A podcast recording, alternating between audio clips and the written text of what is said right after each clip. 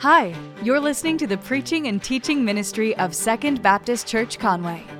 These resources are not designed to take the place of a local church, but we hope they will encourage you on your journey with Christ. For more information about how you can connect with the Second Family, visit mysecond.family. Thanks for listening.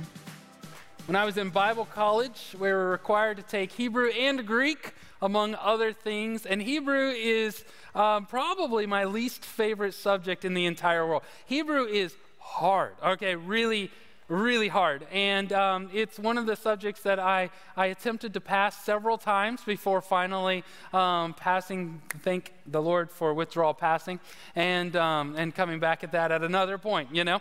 And so I did this when one semester while I was taking Hebrew, uh, my friend Matt and I would commute to the school there in Dallas. It was an hour and a half uh, long drive in the mornings and in the afternoons. And since we were both taking Hebrew together, then uh, we would quiz one another, right? So I'd be driving, he'd give me an English word, I would give him the Hebrew word, and then he would tell me if, if, if, I, if I did well. You know, that's vocabulary, it's, it's a big part of learning a language. And so, like one time, I remember he, we're, we're going down, and he, he said a word, and, I said, hakma. And he goes, no, it's hakma. And I said, I said, that's what I said. And he goes, no, no, it's guttural. You have to say it, I remember him doing this. It's guttural. You have to say it back here. It's hakma, all right? And I was like, hakma, it's fine. And he goes, no, no, no, no, hakma. And I promise, he was over in his pass in, the passenger seat, but I, I, his face was this close to my face at one point. Hakma. And I was like, Matt, it is a written exam. We don't have to pronounce this stuff. This is fine. Hakma. Chakma. I said, Matt, how about you hush? Got on my nerves, you know? Know it alls, you know? The, and we've all been that, right? You've been a know it all, other people have been a know it all. It's not all bad. Sometimes you need a know it all, right? So if, you, if you've got a friend who's a know it all in, I don't know, tax law, that's helpful every now and then, right? You call them up, can I claim this, you know? If you have a friend who's a know it all in pediatric medicine, that's super helpful, you know, like, I, I, don't know, the whole bottle's empty, they're sitting there smiling, I don't know, is this gonna kill them, you know, and so you gotta make those calls every now and then. Uh, don't judge me until you've had a kid, because you're gonna make the same call, you know. So you have, we have these friends. The important thing, though, is when our friends, our know-it-alls, know the right time to let us know that they know it all, right? You got, you got to kind of have some distance there. It's not always helpful for someone to always tell you all that they know. In Job, up to this point, Job's friends are, they're, I mean, they're honestly kind of being know it alls. They are lecturing Job on and on and on, letting him know that they know exactly everything that is going on with God, with religion, with Job's life. They are letting him know that they are perfectly in the know, that they have all understanding and wisdom and skill. In, in, fact, one of Job's friends has gone so far as to, at one point earlier on in the story, he's telling him, are you sure that you didn't do anything to make God mad? It kind of starts that way, but by the time we get to Job 28, this friend has gone off the deep end, letting Job know, I know that you have messed up. In fact, I'm confident that you stole people's clothes and left them naked, that you would not give people food that were hungry, that you would not give people drink that were thirsty, which is just off the wall nonsense. Job didn't do any of that. But Job's friend is sitting there saying, I know that you did that. And so Job in uh, chapter 28 here responds with a poem. He responds talking about, you know, really what we would think as knowledge, but it's really more about wisdom. What Job responds to these know it alls is this question on what all do you actually know? Job looks at the know it alls and says, What all do you actually know? That's what we're going to get at here today in Job 28. But before we do, let's pray together. God, thank you for the opportunity to serve you in this church. God, the, the many people all around our campus who are serving with a smile, that are making sure that people of all ages, whether they are long term connected to our church or their first time walking in, that, that they feel welcome that they hear your message and your word, God, that we are just normal people, broken people, but that we have found an amazing God and that you have revealed yourself through your word. So, God, I pray that you would bless those who are serving. I pray that you would bless those who have gathered with us today for the first time, maybe the second time, watching online or in this room. I pray that they would feel welcomed, that they would hear clearly your word. God, that I would deliver that. That it would not be about stories or jokes or laughing, but God, it would be about your wisdom and knowing you more deeply. God, call us towards that. Drive us toward that reality. It's in Jesus' name that we pray together. Amen. So, like I said, Job 28 is a poem about wisdom. Wisdom is used six times in Job 28, and 16 times it is referred to in this chapter. The Hebrew word for wisdom, does anybody know? It's chakma, all right? Just, just so you're aware, all right? It's a guttural, all right? So chakma is the Hebrew word for wisdom, and it is described in a lot of what we call wisdom literature. I told you this at the beginning of this series that Job is a wisdom literature book like Proverbs and uh, Psalms and Ecclesiastes. It's all within that, and that those books generally are poetry. Job 28 really takes the cake uh, for that sort of description. All about wisdom, and it is a big poem. Furthermore, wisdom is described in these books as being something that uh, gives strength to the one who has it.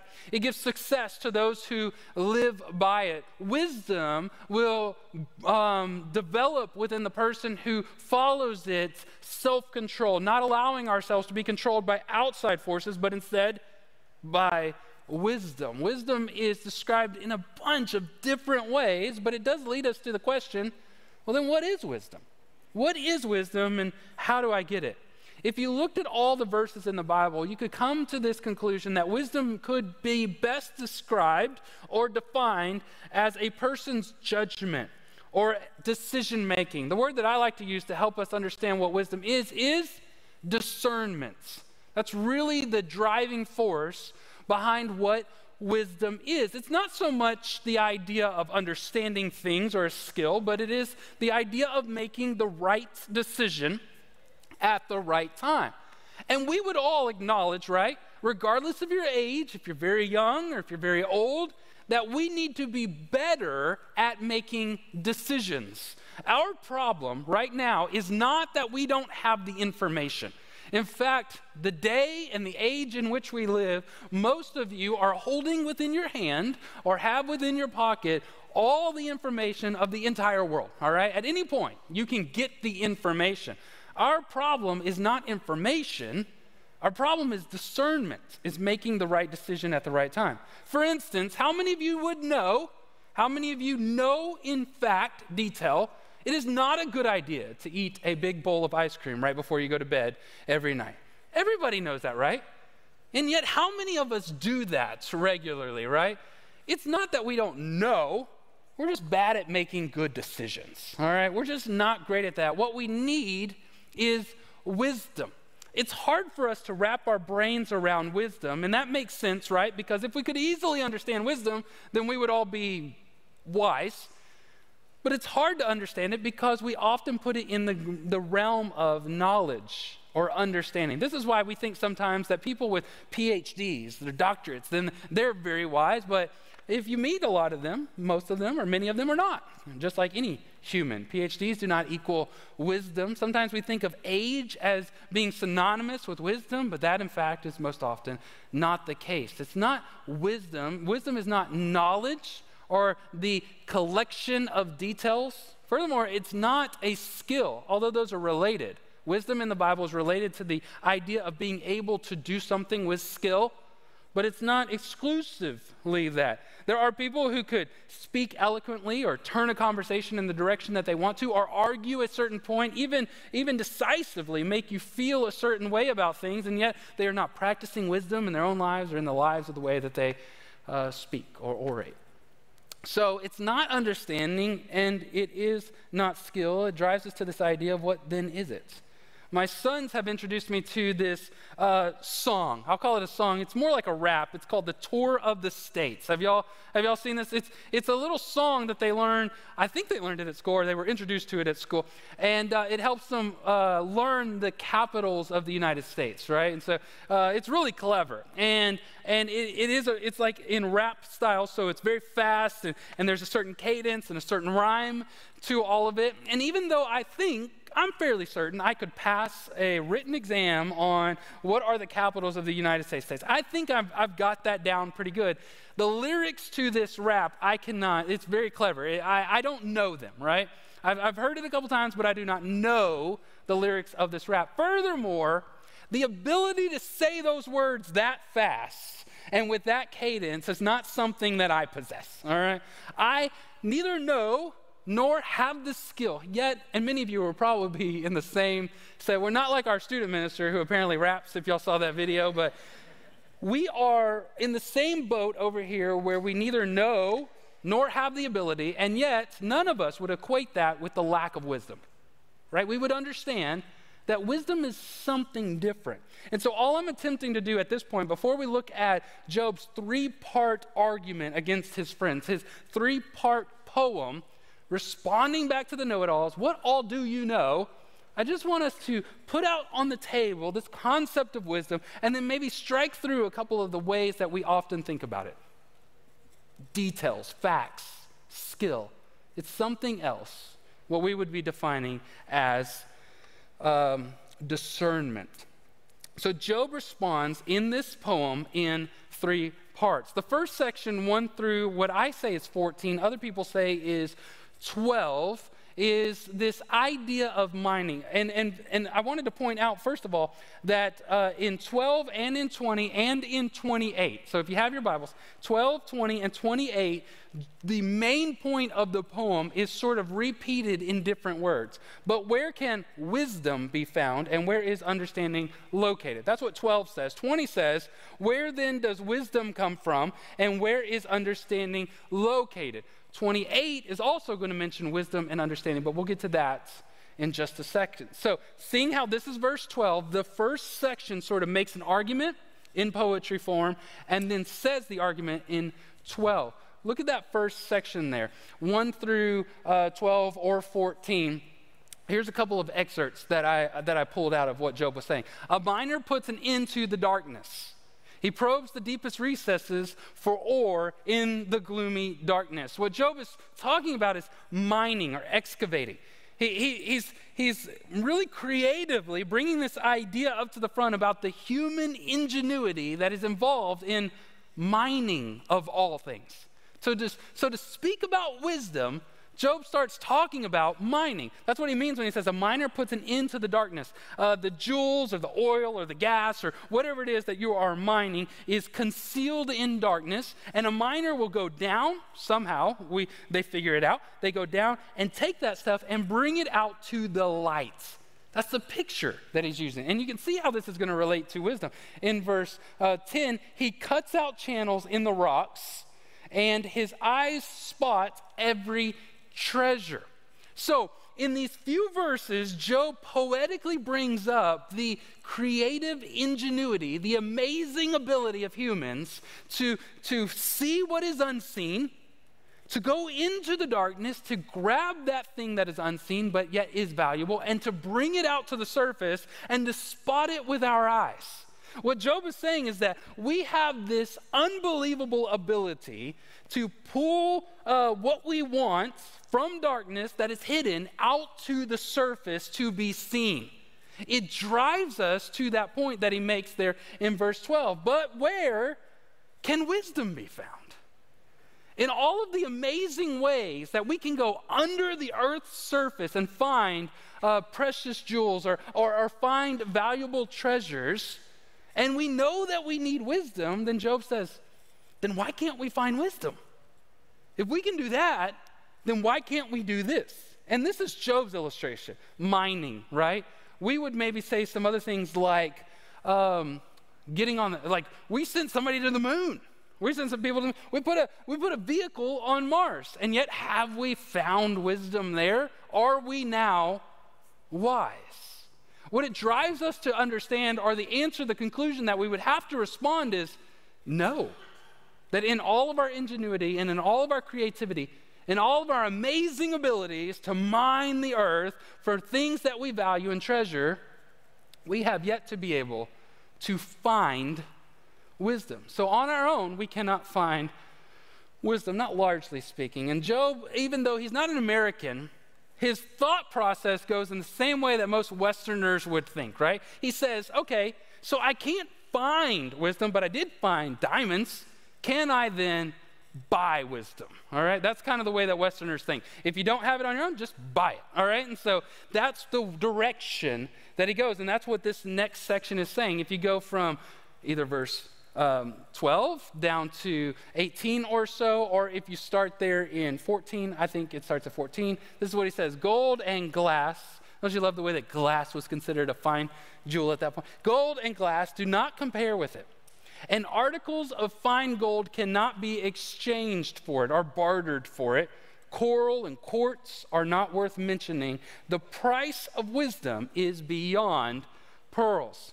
So you can understand that this is probably going to go in a direction, um, in a negative direction. If I cannot find wisdom on my own, then can I buy it? Job says, no. No. I mean, even if you could buy it, who would you buy it from? We don't have wisdom on our own. Nobody has found wisdom.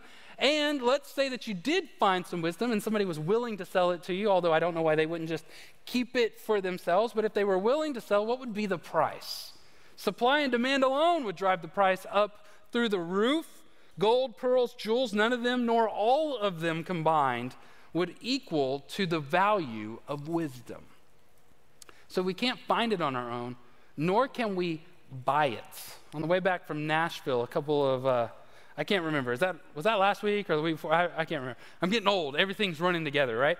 And so we passed. Uh, we passed one of these uh, drive through safaris. Show of hands, how many of you have gone through a drive through safari? All right, I've seen like America's Funniest Home Videos, and so I've always wanted to do this because eventually somebody's going to get scared. And so there were four of us in the in the in the vehicle there myself, my wife Jackie, David, his wife Abby. And uh, we, we decided we were going to go through this drive through safari, and I was so excited. And it was a little detour, and there was a bunch of signs, and all of those signs on the way, none of them said what the little sign at the entrance said once we made the giant detour cash only. All right, so we get there, and we're a bunch of millennials, and we haven't seen cash in years. Um, but we start digging through our wallets and purses and bags. We're finding like $5 bills that were stuck somewhere. It's like, where did that go? Who cares? So, you know, like add it all up together. And so once we finally added it all together, they said that the cost of entrance for four adults was $90. Yeah, I know, right?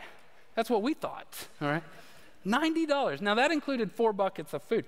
And so, we went not food for us, um, food for them. So we went driving through it, and it was fun. It was really fun.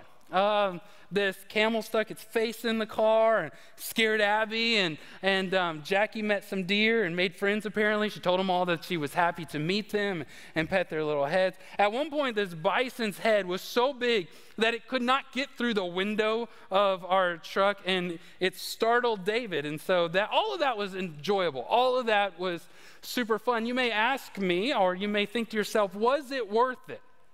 Was that trip worth it? Yes.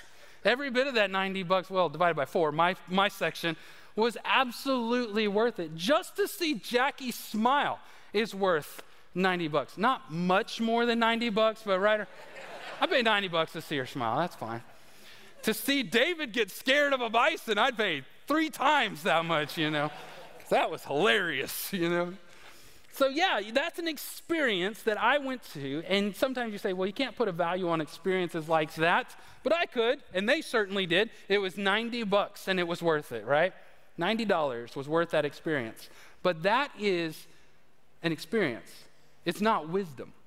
You can't put a price on wisdom. I'll prove it to you in your mind right now. Wherever you're sitting, you're watching online, wherever you're listening. Answer me this Can you say this phrase? Can you say, can you think of a time? Can you think of a time where you would go back? Can you say this phrase honestly? I would give anything to go back and make a different choice. Can you think of a time where you in your mind, maybe just one time, maybe there were multiple times, where you in your mind would say, I would give anything, I would pay any amount of money to go back and make a different choice? That's the price of wisdom. It's invaluable. There's no way to put a price on having the right discernment. Job says, We cannot find it on our own, nor could we buy it if it was available to be purchased. And in all of that, Job then takes this turn. He transitions a little bit in his three part poem. We've gone through two parts. His third part is all about God. If you look down in verse 23, he says, But God understands the way to wisdom, and he knows its location. For he looks to the ends of the earth and he sees everything under the heavens. Job's last section shifts from the impossibility of finding or purchasing wisdom on our own to God and his access to wisdom. There's actually this one uh, section in there. I don't want you to read it, I don't have it on the screen. It's not going to be on that screen behind. Let me read it to you. I want you to picture this. Think about the poetry here. When God fixed the weight of wind, and distributed the water by measure, when he established a limit for the rain and a path for the lightning, he considered wisdom and evaluated it. He established it and examined it. What is the weight of wind? Distributed water by measure, meaning like, could you just measure all the water and decide its limits? You know, when rain comes in, and sometimes it comes from the side, or there's a dark cloud over there, but it's raining here, the edges of the drops of rain, God has determined. Have you ever seen a dry lightning storm where the lightning is leaping from cloud to cloud and it's lighting up the sky, and you are both fascinated by it. You cannot look away, but at the same time, terrified by it. That path that the lightning took, God knows. And not only does he know the details of it, not only could God tell you exactly how much water is on this planet, God knows that and has set that in wisdom. He has set that path to be the right path for lightning, that edge of the rain to be exactly where it needs to be, that in every decision, at every fork in the road, God has determined exactly the right path to make. You can't find it on your own, you can't purchase it, but God knows all of it. He experiences it. He has consulted. He considered wisdom and evaluated, evaluated it. He established it and examined it. These things that are nearly impossible for us to fathom, things we cannot know, skills we cannot do, God can. But also, He does these things and knows these things with absolute wisdom. The best of all possible decisions God makes. Not, not good or acceptable decision. God is making the right decision every single time wisely. There's a story in the Old Testament about uh, one of the kings Y'all know the, the Israeli kings? Uh, the second one was David. You know that one. The, the one before him was Saul. He was not a great king. Saul, David. The third one is Solomon, David's son. Solomon one time has a conversation with God where God asks him, "Hey, I like your dad a lot, or I like your dad a lot." Gone, but uh, so ask, you know, ask anything, and I'll and I'll give it to you. Solomon, as you remember, the way the story is con- uh, uh, are regularly told is Solomon asked for what? Wisdom. That's the way we say it, but that's not what Solomon said. Solomon asked God for a discerning heart to tell right from wrong. That's all Solomon wanted. And the Bible says that God was pleased, and he said, This is what God said I will give you a wise and discerning heart. In other words, God defines wisdom for us the ability to tell right from wrong. This is wisdom. Wisdom is knowing the difference between right and wrong and going toward right. It isn't calculating and it isn't selfish. It is right and it is true. You don't have to understand everything or know every fact. You just have to know which way is right. So, all of this drives me to two main questions. The first question is this What does this have anything to do with Job? Y'all remember Job? What this is all about?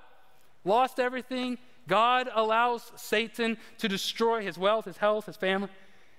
And yet he sits here in his brokenness as his friends are lecturing him. Remember, the whole time his friends, his know it all friends, are lecturing him, he's in immense physical pain. What does this have to do with Job? Well, it has everything to do with Job. Because as you well know, if you've lived any amount of time on this planet, it's always easier to do what's right when everything is going right. It's when it's hard that we need wisdom in knowing what's right. If everything is clear and laid out, if you're standing at the crossroads and this one just goes off a cliff and this one leads to, I don't know, gumdrops and, and rainbows and stuff, that's not a hard decision. You just go that direction. Unless you're, I mean, just thrill seeker. You just go that direction. These are easy decisions, but when it's dark and you can only see one path in front of you or one step in front of you, that's when you need wisdom. So it has everything to do with Job. Furthermore, Job's friends did not practice wisdom. I've said this before, so I won't belabor the point, but sometimes the wisest thing to do when people are struggling, the wisest thing for people to say is nothing. Don't say anything.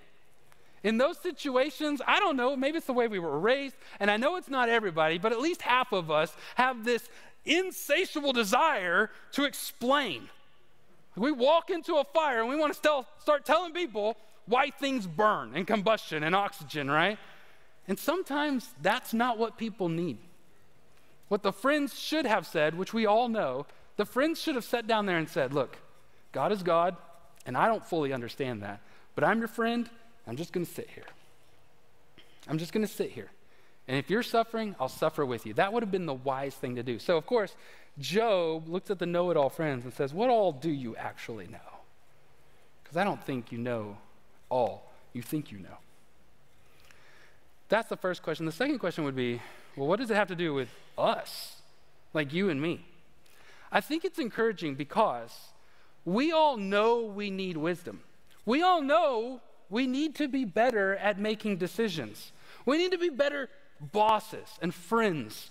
We need to be better investors and people interacting on social media. We need to be better at discerning what we should watch on television and what we shouldn't, and who we should allow to influence our views on socioeconomics and politics and philosophy and religion. We need to be better at these discerning moments, and yet, for some reason, in our lack of wisdom, we have made the decision that there are other people who are wise, and I'm not one of them. And I'm not saying that to dog on you. I just think that somewhere along the line, we looked in the mirror and said, Thank God that there are wise people on this planet, but I'm just not one of them. I'm not, we might say it this way I'm not super smart. I'm not super intellectual. But what God says in these final words are encouraging to me. He said to mankind, like that's us. He says to mankind, the fear of the Lord, that is wisdom. And to turn from evil is understanding. In other words, what God says in Job, the poem that Job writes is simply this You can be wise. You can be wiser than you are right now. You can learn to be more discerning. So then, how do we do that? We fear the Lord. The fear of the Lord is a beautiful, layered, um, thoughts or, or, concept within Scripture, especially in Proverbs. The fear of the Lord is the beginning of wisdom and knowledge. Let me just tell you this. So, for a simple understanding of what the fear of the Lord means, it's just this to see God as He accurately is, to see God the way that He has revealed Himself. So, this means when we see the Lord, we understand, or the best that we can understand, we begin to understand that God is a sovereign power, that he is just and that he is right, and that he will destroy those who rebel against him. We also see that God is a benevolent and gracious and merciful Father that will forgive those who repent. We understand both of those things to be true that he is all powerful and that he is a good, good Father who gives good gifts and loves those who come to him. So, as we begin to see God that way, what Job is teaching us, what Proverbs is teaching us, what Jesus will say in 5, 6, and 7 of Matthew standing on the mountain, what James will reiterate as he explains what Jesus is saying, is all of this to know God as he is, is wisdom. And the closer you see that picture of God, the better you are at understanding that's not right. This is right. So as I make decisions as a, as a husband, as a father, as a citizen, as a boss, as a, as a follower, as, a, as an employee, as I make these decisions, I look to God and I ask the question how did God lead? How does God treat those who rebel against him? How did God love? How does God speak? How does God communicate? How did God give? And to what extent does God give, or is he willing to sacrifice? What kind of dad is God? You see, it's all being zeroed in and focused in on who God is and what God is doing. This reminds me of what we call the moral police those people who spend all their time walking around pointing out all the bad things that other people are doing. I have noticed that those who spend all of their time pointing out the bad things that other people are doing are not often involved in the good things that God is doing. Be focused in on who God is and what He is doing. And this, the Bible says, is the beginning of wisdom. It reminds me of uh, marriage and weddings and being married and all of that sort of stuff. And if you are not married, don't tune me out. In fact, if you are not married here, uh, right here this morning, um, you will probably understand this illustration more than us married people because us married people forget. Let me explain what it is. At some point, uh, you, you find the person that, that you love, right?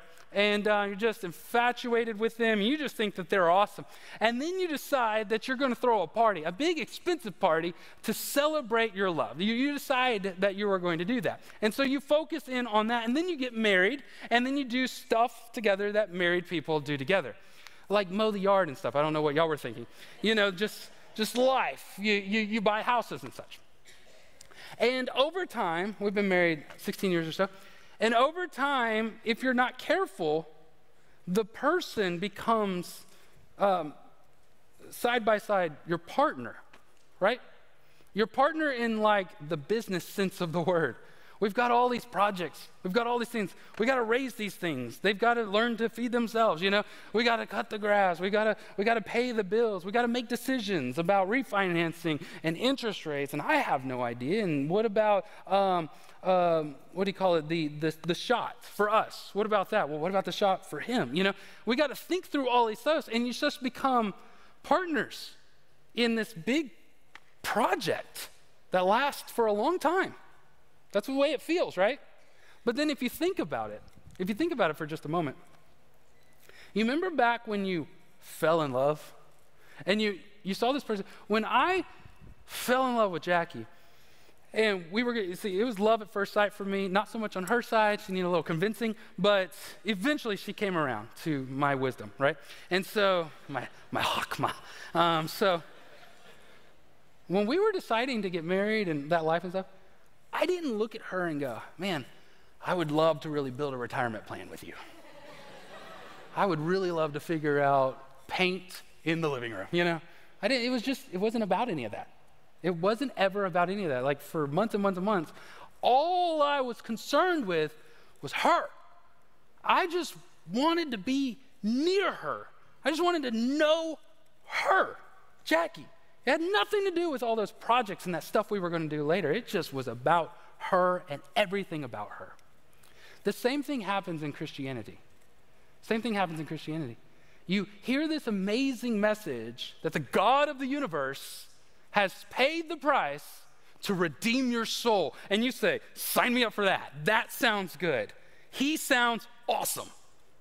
And you repent and you believe and you're baptized and then you live your life. And then after some time, it starts to become about God being like your Amazon distribution center. That if you need anything within two days or less, He will deliver. That you are going to really impress Him with how many people you share the gospel with and how much work you're going to do and all of these amazing things that you're going to accomplish for God or with Him, and together He will help you or give you something or, or protect you.